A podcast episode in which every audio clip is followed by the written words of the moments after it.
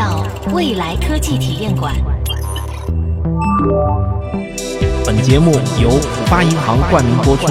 浦发银行零售金融因投入而不同，智联生活，照进未来。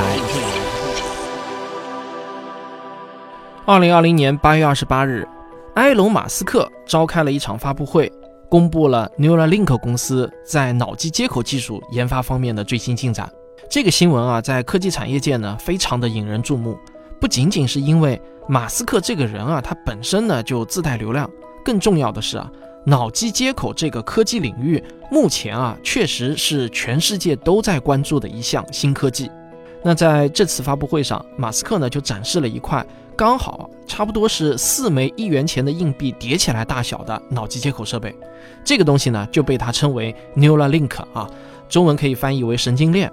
这也是他们公司的名称啊。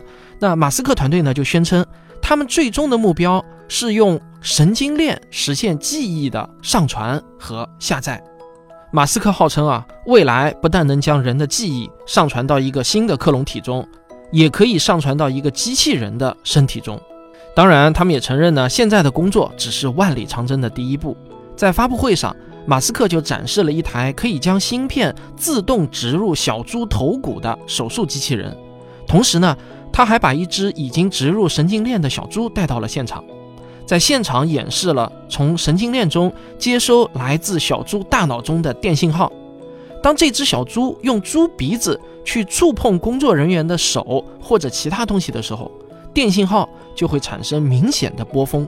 这是因为小猪头骨中的神经链与猪鼻子的两个神经元建立了连接。在发布会上呢，马斯克还展示了他们在实验室中取得的一项成果，就是一头猪在跑步机上走路，通过读取 Neuralink 传出的数据，就可以准确地预测这只猪各个关节的位置。这次发布会之后啊，也引发了一些担忧：这种脑机接口技术的研发是否符合科学伦理呢？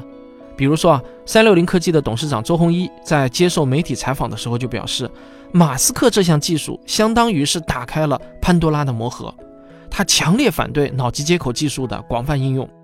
那我们今天这期节目啊，我就要带你深入去了解一下脑机接口技术的现在与未来，这项新科技是否会存在一个技术起点呢？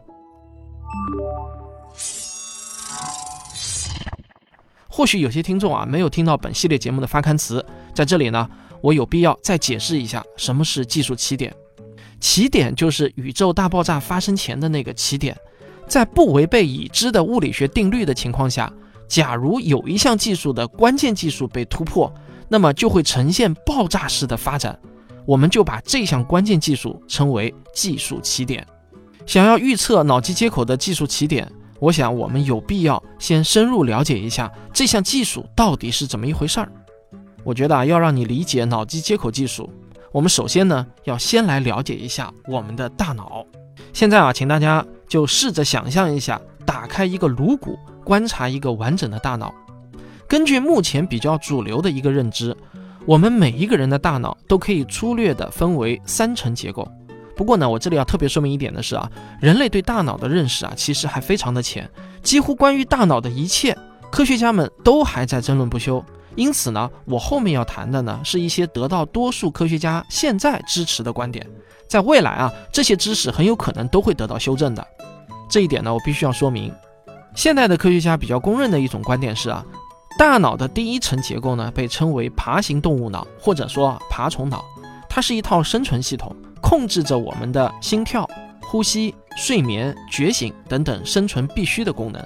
这一层脑，其实我们每个人和宠物狗、宠物猫啊都差不太多。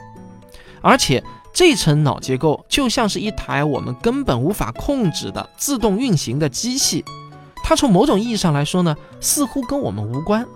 如果你想对这层大脑有一个直观的感受啊，你可以尝试着通过憋气的方式来把自己憋死。那我告诉你啊，古往今来从来没有人靠主动憋气自杀成功过，因为真正控制呼吸的是爬行动物脑，它根本啊就不受我们的意识控制。大脑的第二层呢被称为古哺乳动物脑，这个呢也叫做边缘系统。每一种哺乳动物啊都有这层结构。我们之所以会感到饥饿、口渴、恐惧，就是因为有这层脑。边缘系统默认我们和猪牛羊驴其实没有什么不同，它最重要的任务啊，就是让我们吃饭、睡觉和交配。换句话来说呢，就是让我们活着，并且延续下一代。实际上啊，我们的意识也控制不了这些最基本的情绪和感受。大脑的第三层啊，就被称为新哺乳动物脑，也叫做新皮层或者新皮质。它负责处理复杂的事物，分析你能看到、听到、感觉到的是什么物体。它负责语言表达、运动健身、做计划赶工期、思考人性等等。一句话来说，它是让我们在动物面前充满智力优越感的原因。这个新皮质啊，其实并不大，它只是大脑最外层大约两毫米厚的物质，和一枚硬币的厚度差不多。大脑的进化不断的需要皮质增加体积，于是呢，奇妙的事情就发生了，他给自己加入了很多的褶皱，表面积增加了大约三倍。我们打开颅骨，第一眼能够看到的就是那些布满了褶皱的黄褐色的东西，这个就是大脑的新皮质。如果我们把新皮质从大脑上取下来，获得的呢，其实就是两毫米厚、大概四十八厘米见方的一块餐巾布。那从最根本的意义上来说啊，假如有一个实体能代表我的话，那么这个我其实就是这层像餐巾布一样大小的新皮质。它的手感呢，介于布丁和果冻之间。除此之外的一切，只不过是我用来生存和追求快乐的工具而已。那么，这个新皮质又是通过什么来控制全身的呢？答案就是无处不在的神经系统。而脑和神经系统之所以能够通信，离不开一个核心元件，这就是神经元。人的全身都布满了神经元，它们的数量之多，堪比银河系里的恒星，大约呢有一千亿个。我们大脑的新皮质中包含了大约两百亿个神经元，它传递信息的方式其实呢和电脑晶体管是一样的，就是只有一和零，一就是表示动作电位，而零就是表示没有动作电位。好，有了这些有关大脑的基本知识后，我就可以继续给你讲脑机接口技术又是怎么回事儿了。现在的脑机接口呢，一般分为两种，一种叫侵入式的，也就是需要做手术，把设备呢植入到头骨中；另一种呢叫非侵入式，它的外形呢像一顶帽子。其实呢，还有一种叫半侵入式的，就是通过血管将电极放入到大脑血管中。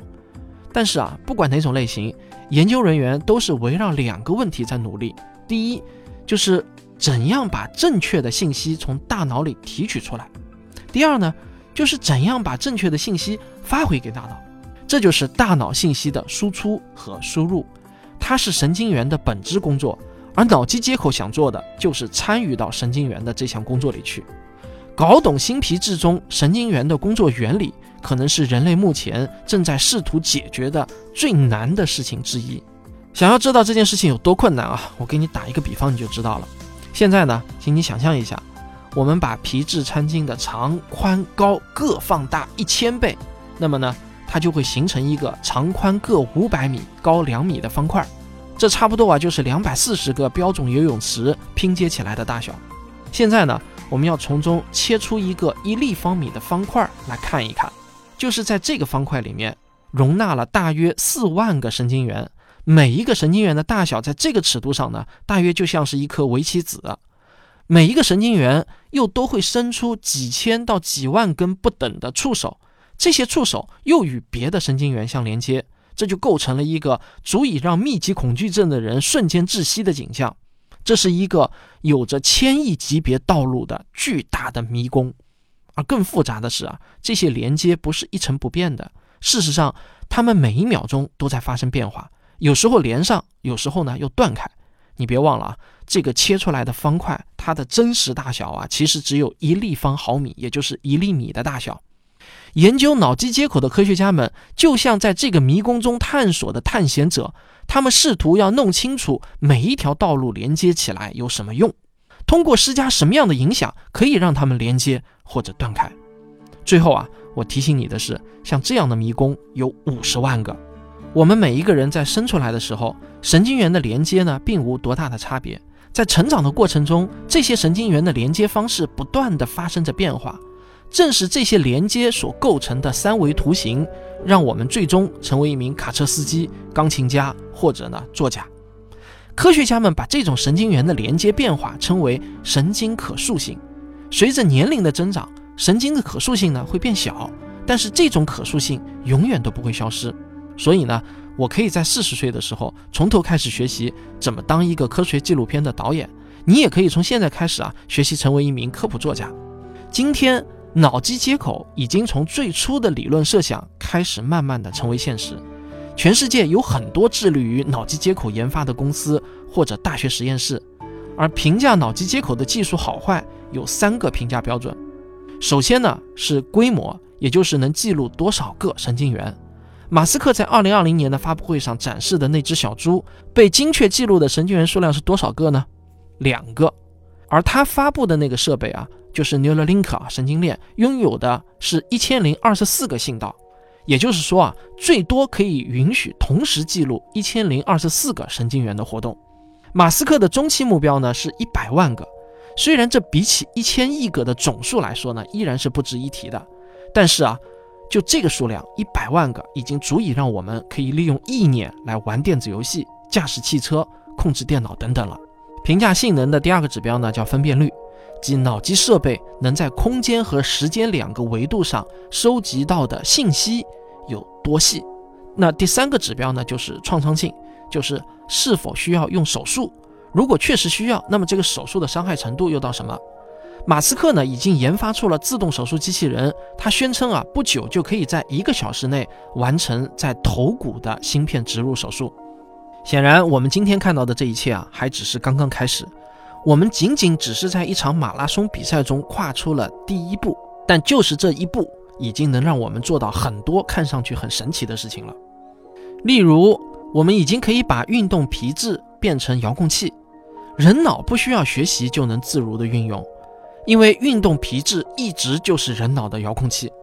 这个遥控器发出一些命令的时候，脑机接口就能够收集到这个命令，然后把命令传达给一些机械，让机械做出和你的手类似的反应。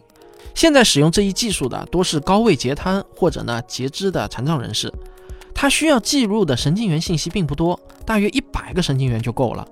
巴西脑机接口的先驱尼克莱利团队呢，还打造过一套外骨骼，让一位瘫痪人士为巴西世界杯来开球。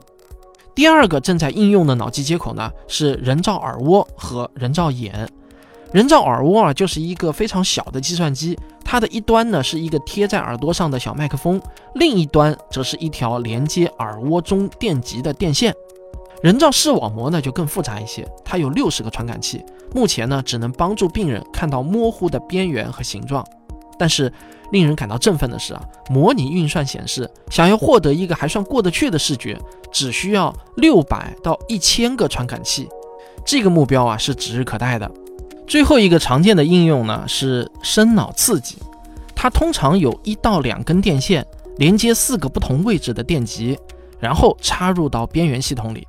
一个连接了这些电极的小起搏器会被安装到胸口，当需要的时候呢，电极就能产生一些刺激，可以减轻帕金森患者的抖动，减轻癫痫发作的强度，安抚强迫症等等。可以看得出来啊，我们现在所取得的这些成果呢，还非常的初级。不过现在啊，我想请各位跟我一起思考一个问题，就是制约脑机接口发展的技术瓶颈是什么呢？有些人啊，或许会觉得是记录神经元的数量和分辨率，但我不认为这会成为瓶颈。我的理由呢，是摩尔定律在这个领域依然会生效。摩尔定律是一种指数级增长的定律，增长的速度是惊人的。假如我们以一千零二十四作为起点，每十八个月翻一番的话。那么十五年后啊，就可以达到一百万个神经元的数量了。再过二十一年，也就是从今天开始算起，三十六年之后，那就是百亿级的数量了。脑机接口的技术瓶颈的答案，在马斯克的发布会上已经给出了。他们说，最大的技术困难啊，来自于我们大多数普通人都想不到的一个方向。这个最大的困难不是别的，而是材料。更准确的说呢，是制造电极的材料。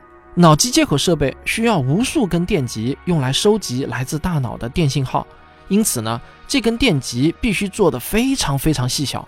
更重要的是啊，它还得非常的柔软，不能对大脑组织造成伤害。另外，大脑是一个非常具有腐蚀性的环境，这些电极很可能需要在这种环境中工作几十年而不被腐蚀。在满足上述这些条件后，这些电极还得对电信号极其的灵敏。目前最有希望的材料的候选者呢是石墨烯和碳化硅，这就是我所看到的脑机接口的技术起点。只是啊，我无法预测何时能突破这项关键技术。但我们不妨可以畅想一下，在技术起点之后，脑机接口将迎来怎样的爆发式的增长？当可以被控制的神经元的数量达到千这个级别的时候，肢体残疾人和渐冻症患者将迎来新生。他们可以用意念控制各种各样的义肢，就跟长在自己身上的差不多。脑机接口技术的发展必将推动智能义肢产业的蓬勃发展。当可以被控制的神经元数量达到十万这个规模的时候，一些科幻中的场景将成为现实。比如说，当你想出门的时候，你的汽车会自动发动，停到你的家门口。你走到车门前，你的意念会把车门打开；而当你走向家门口时，意念会解锁并打开家门。当然，你家里的灯、空调、音响也都可以按照你的意愿来启动。看电视的时候啊，你再也不用到处去找遥控器了，你只要想啊，这个节目没劲，给我换一个啊，给我快进十分钟，两倍速播放等等都可以。另外呢，到了这个时候啊，义肢产业将不仅仅是为残疾人服务，实际上各种各样的工具也完全可以义肢化。从事体力劳动的工人可以借助外骨骼机器轻松完成需要很大力量的工作。而从事精密操作的匠人，也可以借助各种各样的机械手臂来完成极其精细的雕刻工作。当可以被控制的神经元数量达到百万甚至千万这个规模的时候，或许我们就将进入一个魔法世界。你可以用意念来弹钢琴、打电子游戏、绘画、剪辑视频等等。每一个普通人都可以摆脱需要长期肌肉训练才能获得的那些技能限制，直接进行艺术创作。但是，我想请大家不要忽略一点，我上面提到的这些应用呢，其实全都是基于大脑电信号的输出就可以完成的任务。也就是说啊，这时候的脑机接口只需要能解码我们的大脑发出的电信号是什么含义就可以了，而不需要将信号反向写入大脑。这是一个可以期待的未来。我没有看到任何根本性的障碍阻止这样的未来到来。我们需要等待的仅仅是材料科学的重大突破。技术起点已经临近，不过呢，脑机接口技术啊，还有另外一个技术起点。这个起点何时能突破，现在恐怕没有人能知道。这个技术起点就是破解人类意识活动的本质。我们的情绪、感受、思想、记忆等等高级的智力活动到底是怎么产生的呢？我们是否有可能通过反向输入电信号来影响或者控制这一切呢？对不起啊，目前的脑科学家们还都不能给我们一个确切的答案。我们还需要等待，甚至连科学家们自己都无法告诉我们需要等待多久。但是呢，这也不妨碍我来畅想一下：假如这个起点再次被突破的话，我们将迎来一个怎样的世界呢？首先啊，最最初级的应用已经令人感到惊艳了。一大批残障人士将告别没有光明或者没有声音、气味的世界，残疾人的视觉、听觉、嗅觉或者身体的各种感觉都将借助脑机接口设备得到彻底的修复。然后，我们人类的交流方式将发生根本性的变化。语言其实是思维经过压缩后的近似表达。如果未来的我们可以直接用思想来进行多媒体交流，那我们何必再去做压缩和解压缩这种传输失真信息的事情呢？比如说吧，你可以在脑中非常清晰地想象一下，哎，我的梦中情人长什么样？但是如果要用语言向别人描述他的长相，可能需要讲很久，也未必能讲得清楚。但是现在，你可以直接让别人获得你脑中的形象，你什么都不需要说。还有，我们获取知识的方式也将彻底颠覆。当我想了解文学名著《红楼梦》中都提到了哪些菜谱，我可以在脑中直接搜索到结果。对我来说呢，我不是在看书，而是在回忆。我用了一秒钟就回忆起了这本书的全部信息，虽然我以前压根就没有看过。不仅知道这些信息，还能给这些信息重新整理归类。计算机云成为了我大脑的一部分。最厉害的是啊，我能真实的体会林妹妹在葬花时的那种心情。文学家通过文字传达的情感，被真实的传输进了我的大脑。好，到了这个时候啊，上传和下载记忆自然也就成了顺理成章的事情了。然而，我不仅在想啊，这到底是一个令人感到兴奋和神往的世界呢，还是一个令人感到窒息和恐怖的世界呢？当人与机器的界限彻底的被打破，我的记忆和情感全都可以被编程和重写的时候，那么我不仅想问：还有我的存在吗？今天，哲学家还可以理直气壮地回答说：所谓的我啊，就是一个独一无二的记忆和性格的集合。但是，到了那个时代，可就未必了。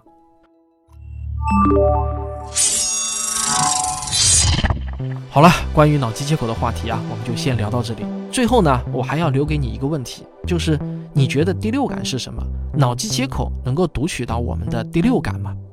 好，如果你对此有兴趣的话，我会在未来小课堂继续为你讲解正文的精华内容。后续呢，还会以漫画的形式来整合上线。那怎么看呢？请在微信搜索公众号“浦发银行”，并且关注并私信回复一个关键词“未来科技体验馆”。七个字啊，未来科技体验馆，就可以进入到一个彩蛋来听我讲解刚才我说的那个问题。此外呢，本期播放完之后，还可以在彩蛋页面领取我为大家准备的五千份开门好礼。现在你就可以点击屏幕下方的小黄条按钮来详细的了解参与的方法。好了，快快行动吧！未来科技体验馆。